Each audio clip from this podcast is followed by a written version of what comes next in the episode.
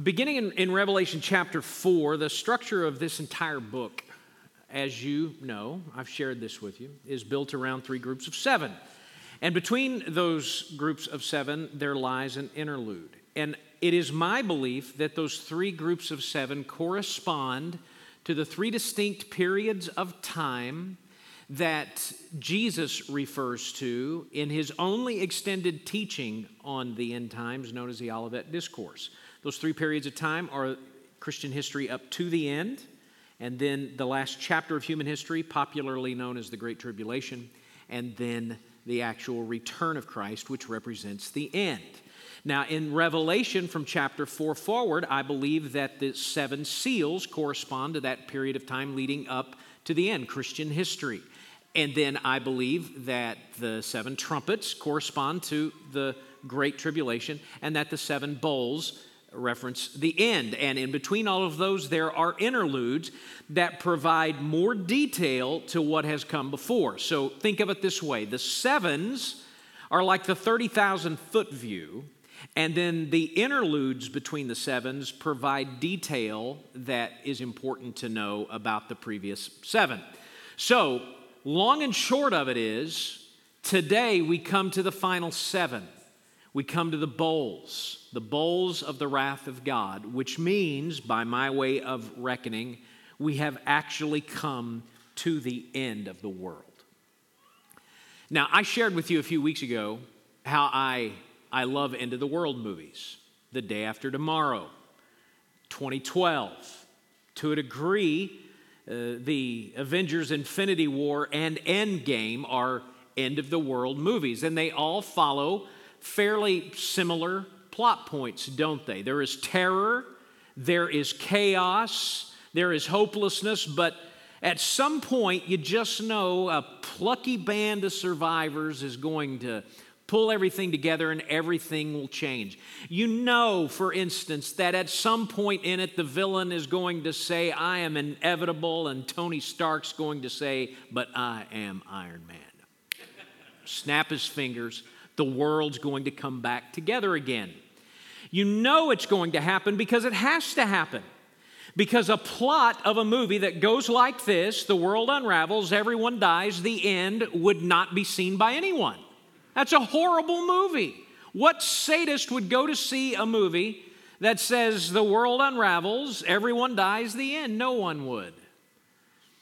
But today we come to the end. In Revelation, we come to the bowls of wrath.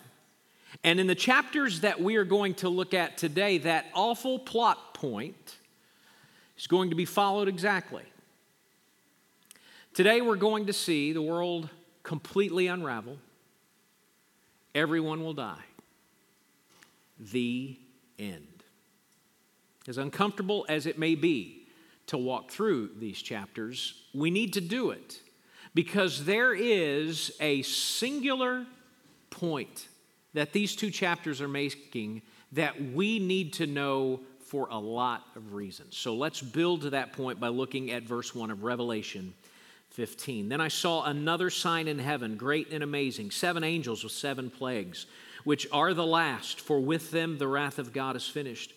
And I saw what appeared to be a sea of glass mingled with fire, and also those who had conquered the beast and its image and the number of its name, standing beside the sea of glass with harps of God in their hands. And they sing the song of Moses, the servant of God and the song of the Lamb, saying, Great and amazing are your deeds, O Lord God the Almighty. Just and true are your ways, O King of the nations. Who will not fear, O Lord, and glorify your name? For you alone are holy. All nations will come and worship you, for the righteous acts have been revealed. It's important to know this.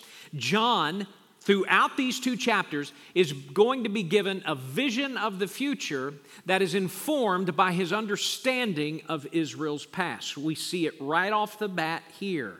Everyone is familiar, in all likelihood, with the book of Exodus and the, and the deliverance of the people of Israel from the Red Sea. And As I always say, if you're not familiar with the book of Exodus, everyone here's seen the Ten Commandments in all likelihood. And, and you know what happens. The, the, the sea parts, the people of God go through it. On the other side, safely, the sea closes back over the pursuing armies of Pharaoh. And on that side of deliverance, God's people sing a song. It's recorded for us in the book of Exodus. It is the song of Moses. And what we are being given a picture of here through John is of that deliverance. The people have been through the sea of trial, the tribulation, and now they are on the other side. And just as the people of Israel needed to stand still and see the glory of God, the people of God are about to see God's absolute deliverance. And so they sing the song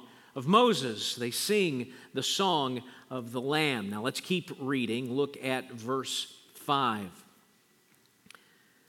After this, I looked, and the sanctuary of the tent of witness in heaven was opened. Uh, underline that in your Bible or in your mind. We're going to come back to it. Sanctuary, of the tent of witness in heaven was open.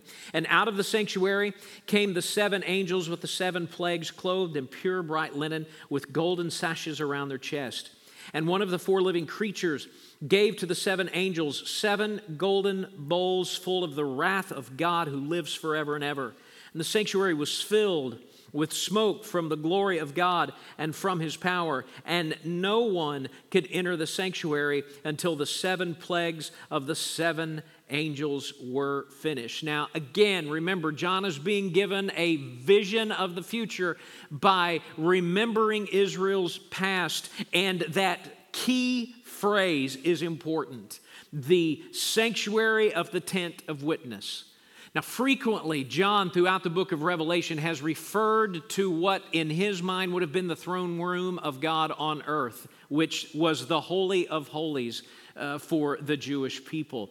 And in the Holy of Holies, there was the Ark of the Covenant. And contained in the Ark of the Covenant were the Ten Commandments, among other things, but the Ten Commandments. And the lid on top of the ark was known as the mercy seat. That represents God's throne on earth. They believed that the Spirit of God hovered above that. And so, He's, he's referencing, he's, he's looking back to this sanctuary, but only here it's called the sanctuary of the tent of witness. The witness. Why does he use that particular term here and only here when referring to that particular place in the book of Revelation, simply because of those Ten Commandments. Those Ten Commandments are a witness to the moral law of God, to which all mankind is held.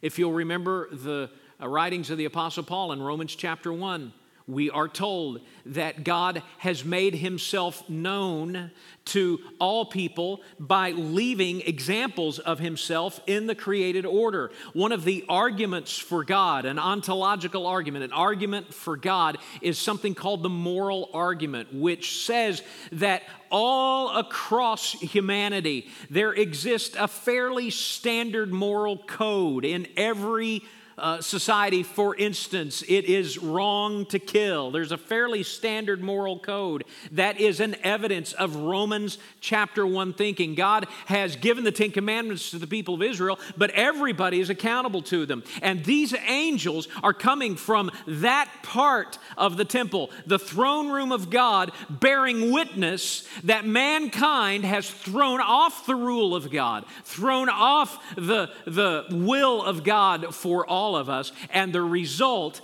is the plagues of judgment. And that begins in verse 2. So the first angel went and poured out his bowl on the earth, and harmful, painful sores come up, came upon the people who bore the mark of the beast and worshiped its image.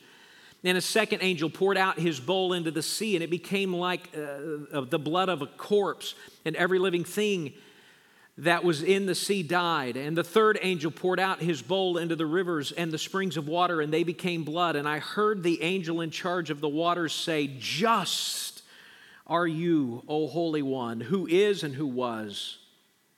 For you brought these judgments, for they have shed the blood of the saints and the prophets, and you have given them blood to drink. And then note this, we'll come back to it. It is what they deserve. It's what they deserve.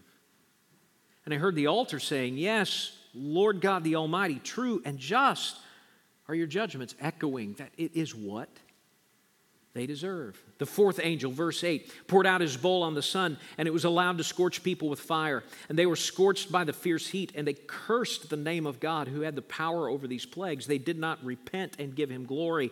The fifth angel poured out his bowl on the throne of the beast, and its kingdom was plunged into darkness, and people gnawed their tongues in anguish, and they cursed God, the God of heaven, for their pains and sores they did not repent of their deeds. Again, remember, John is being given a vision of the future by looking to Israel's past. And we see some echoes, some images that he would have readily recognized here. For instance, there are very clear echoes of the plagues of judgment on Egypt. There are also echoes of the plagues that are described in the breaking of the seven seals and the breaking of the seven trumpets. All of those find their kind of source material in the plagues that came upon Egypt. Now, it's not a direct recapitulation of those plagues of Egypt, but there's enough similarity to remind John, to remind his readers, to remind us that God has judged sin in a limited fashion throughout human history. But when we get to the end of time, that final full judgment with no limits pours out on the world. We actually also see that in how there are no limits that are mentioned in the uh, bowls of judgment that are poured out. For instance, there have been limits before. The famine with the breaking of the third seal had limits. The uh, poisoning of the waters at the sounding of the third trumpet had limits. But here, the seas and everything in them become contaminated so that everything in the seas dies. And all of the rivers and the streams, not just a portion of them, become blood. We're being shown that at the return of Christ, at the end of the world, the entire created order will convulse under the judgment of God being poured out so that that upon which we have depended for life from the moment we dawned on the planet will no longer be able to sustain us. But there is an even more terrifying aspect to the judgment that we are being shown here. The fact that this judgment, the wrath of God, John goes to great pains to tell us, is being experienced personally. Those who have pledged their allegiance to the beast and his kingdom are horrifically afflicted. They begin to have a, kind of earthly foretaste of the hellish agony that awaits them. Yet, we see that they refuse to repent in this agony, even acknowledging by this point in things that it is coming from God. They refuse to repent. Sin has taken its final deadly toll on men and women, and they remain in their rebellion until the bitter end. And what is described here is shockingly horrific. And yet, and here we go, we're reminded just. The angel sings that God has been right to bring these judgments. The altar, which probably doesn't reference a piece of furniture, but represents those in chapter 6, which were under the altar, crying out to God for deliverance. They agree with the angel that the, the judgments of God were just. In other words, all of heaven is bearing testimony that all of the horror that is being poured out on the earth is justified, that God did the right thing by doing this. Now, unless you're just waiting until lunch gets here, that should shake you up a little bit. God is right to do these things. During the stay at home order, I did a, a, weekly Facebook Live deal where people would text me questions. Now, actually, they didn't text me questions, Um, they did something else. Uh, it was a bunch of internet web magic that I don't understand. Ted set it up. I don't know how to explain it, so I'm going to say they texted me. They would, they would text these questions in, and I thought about one of those questions when I was preparing for this message, studying this passage. The question was, why is it fair, and that may not have been the exact word, but it was the sentiment. Why is it fair for God to punish sin? And they, then they said this, which is finite, it's a moment in time, you know, whack my head or hammer, uh, whack my thumb with a hammer, say a bad word, moment in time. Why does God punish otherwise good people for eternity for something that is finite. And I explained to them that the confusion stemmed from a fundamental misunderstanding of sin. Listen, sin isn't an action, it's an orientation. Sin is not a momentary lack or lapse of judgment. Sin is a perpetual state of war against God, where we are, in essence, in moments in time, maybe for seasons, maybe as a habit of our life, demonstrating to God we ultimately don't care what you say. We want to be our own gods. We want to be our own kings. We want to live by our own rules. And so punishment, wrath, judgment isn't for doing something. Punishment, judgment is for being something.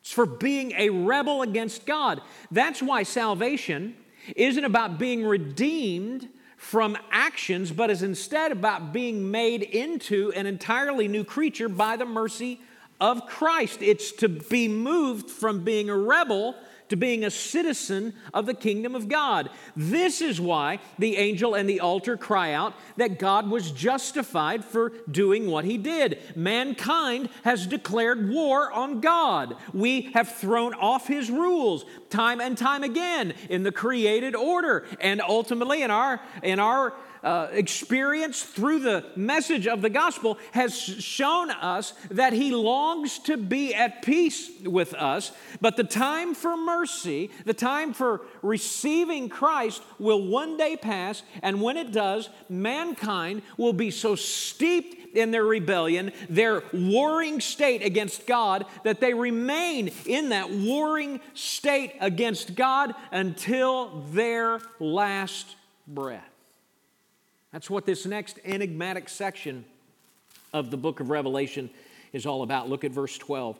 The sixth angel poured out his bowl on the great river Euphrates, and its waters were dried up to prepare the way for the kings from the east. And I saw uh, coming out of the mouth of the dragon, and out of the mouth of the beast, and out of the mouth of the false prophet, three unclean spirits like frogs. And for they are demonic spirits performing signs who go abroad to the kings of the whole world to assemble them for battle on the great day of God the Almighty. And then we believe Christ speaks here Behold, I am coming like a thief. Blessed is the one who stays awake, keeping his garments on, that he may not go about naked and be seen exposed. And then John picks it back up again and says, And they assembled them at the place that in Hebrew is called Armageddon.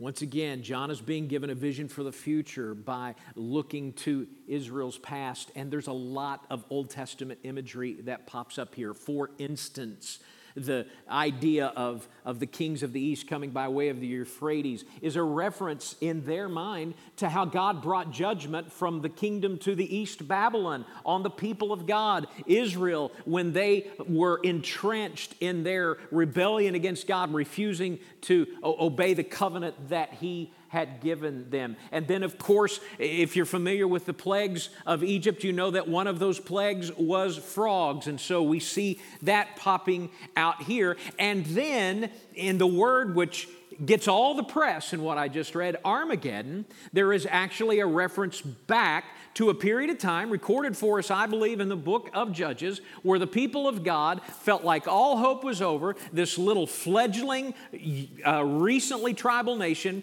couldn't hold off their oppressors. It looked like all was lost. They gathered for a decisive battle on the plain of Megiddo, which is in the Greek New Testament Armageddon, and then God, in His mercy and in His greatness, rescues them from the slaughter, turning the tables. Now, the Battle of Armageddon has this kind of mythic hold on both believer and skeptic alike. It fills us with visions of this climactic battle. So, what we get in our minds is this idea that uh, everybody's tried to pinpoint their target. So Jesus is going to come from that way. And so everybody gets together and they get their tanks and their nuclear arsenals and they're just going to fling stuff at Jesus. We have this idea that there's going to be a real military battle. But bear in mind again, all of these things are images which are meant to communicate a truth, but aren't necessarily literally being manifested. So I do not believe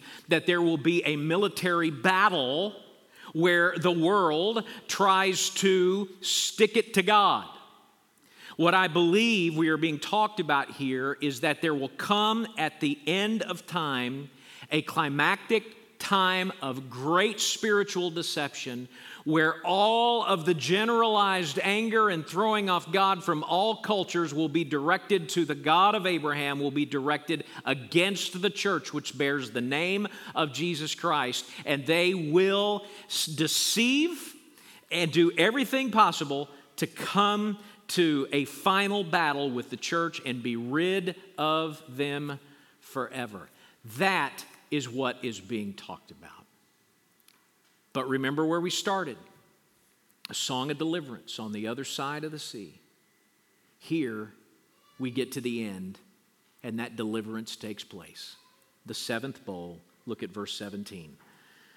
The seventh angel poured out his bowl into the air, and a loud voice came out of the temple from the throne saying, It is done.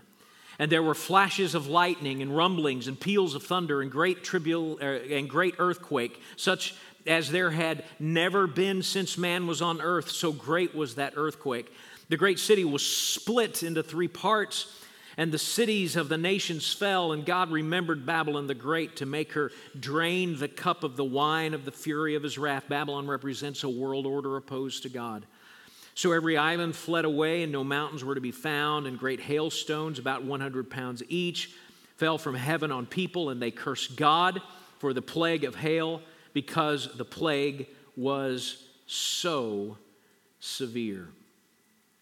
What we just read about will be described in more detail next week. The interlude following the sevens here provides in greater detail the actual judgment of the world order, chapters 17 through 19. Again, we'll look at that next, next week. But, but in summary, a world order, what we've seen here, a world order arrayed against God and his people, has been defeated because the true king has returned.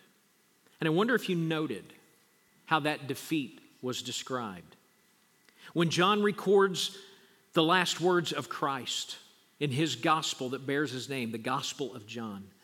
He tells us that Christ said, It is finished, meaning that Christ had completed God's will and his suffering, the wrath of God against sin, was complete and there was no more. The other gospel writers tell us that when Christ died, there were great signs, darkness, that the earth quaked, that there was a splitting in Jerusalem, a splitting of the veil of the temple, which separated the altar where God was believed, remember, to have set up his throne and to meet with people, and the outer court because it was no longer needed. The meeting place for the people to meet with God was now the cross of Jesus Christ. This, we are told, is what judgment on sin looks like if there's a substitute. This is what judgment of sin looks like if there is a cross, if the wrath of God has been fully satisfied in Jesus. But the verses we just read show us what judgment looks like without a cross. what wrath against sin looks like without a substitute. It is done, is the cry. And the earth quakes, and the world is ripped, and the people of earth have no shelter. They curse God. The world, arrayed against God and against his people, finally are utterly and completely destroyed and undone.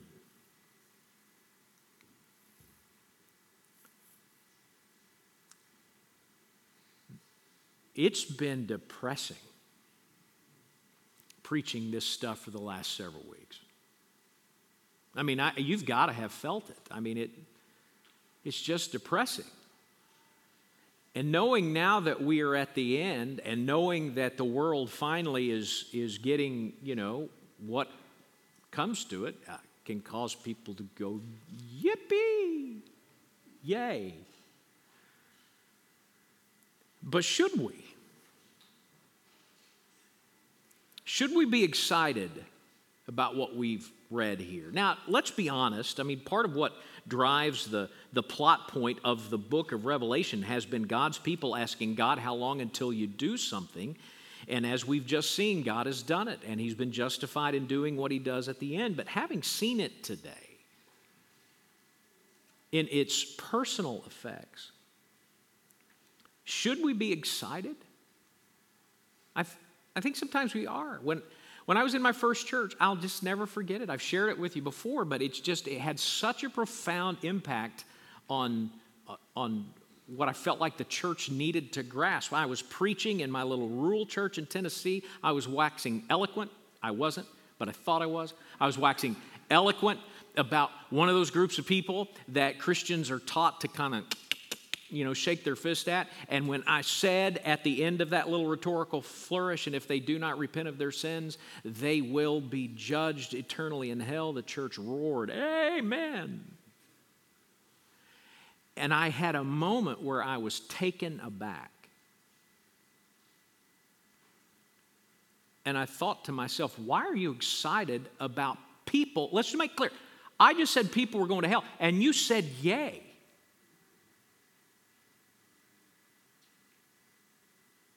Should that be something that causes us to get excited? I, I want to do a little exercise, a little silent, simple thought exercise as we close out today. I want you right now to think about someone you really care about, who you know not to be a believer. I want you to get their face in your mind, their name in your mind, maybe a worker, coworker, a, a classmate, a neighbor, for some of us, it's probably a family member. I want you to fix their face in your mind. And here's what I want to do I'm going to read some verses from chapter 16. And when I ask you to, I want you to silently insert their name when I ask you to. Not out loud, just silently insert their name when I ask you to. And then let's just step back and see how we feel. Verse 2 of chapter 16. So the first angel went and poured out his bowl on the earth, and harmful and painful sores came upon the people who bore the mark of the beast and worshiped the image. I want you to insert the name of your friend after the words harmful and painful sores came upon, insert their name. Let's do it again. Let's jump to verse 6 for they have shed the blood of the saints and prophets. And you have given them blood to drink. It is what, insert their name, deserve. Let's look at verse 8. And the fourth angel poured out his bowl on the sun, and it was allowed to scorch, insert their name, with fire. Let's do one more. Look at verse 10. The fifth angel poured out his bowl on the throne of the beast, and its kingdom was plunged into darkness. Insert their name, gnawed their tongues in anguish. Anybody fist pump that? Anybody amen that? Of course not. Why did I ask us to do this? To underscore the one point of this message. Here it is Without the cross, there is no hope. Without the cross of Jesus Christ, there is no hope. Remember what I said earlier. This passage teaches us what it's like to hear the words, it is done without a substitute. What is that like? The world unravels, everyone dies, the end. Without the cross, there is no hope. But there is a cross, isn't there? And it's not yet too late. And the means by which the message of the cross is meant to be carried, guess what? Is you. It is not the job of religious professionals. It is not the job of other people who have been saved longer than you. The job of carrying the only message of hope that can keep people from the end is you. You are the plan. And you'll say, Well, I'm just praying for an open door. I've said this before, I'll say it again. If you know their name, you've got your open door. That's your open door. And you say, Well, I don't know anybody who's lost. Then get out more. We are put here and left here not to whine that the world's coming to get us, but to be the signal flare in the darkness of the world that all is lost without Jesus. Listen, folks, the world unravels, everyone dies. The end without the cross. You have no other task that is more important. The church has no other task that is more pressing than making sure that our world knows that they do not have to face the wrath of God without a substitute because it's been provided. His name is Jesus, and He is the only hope. Let's go to the Lord in prayer.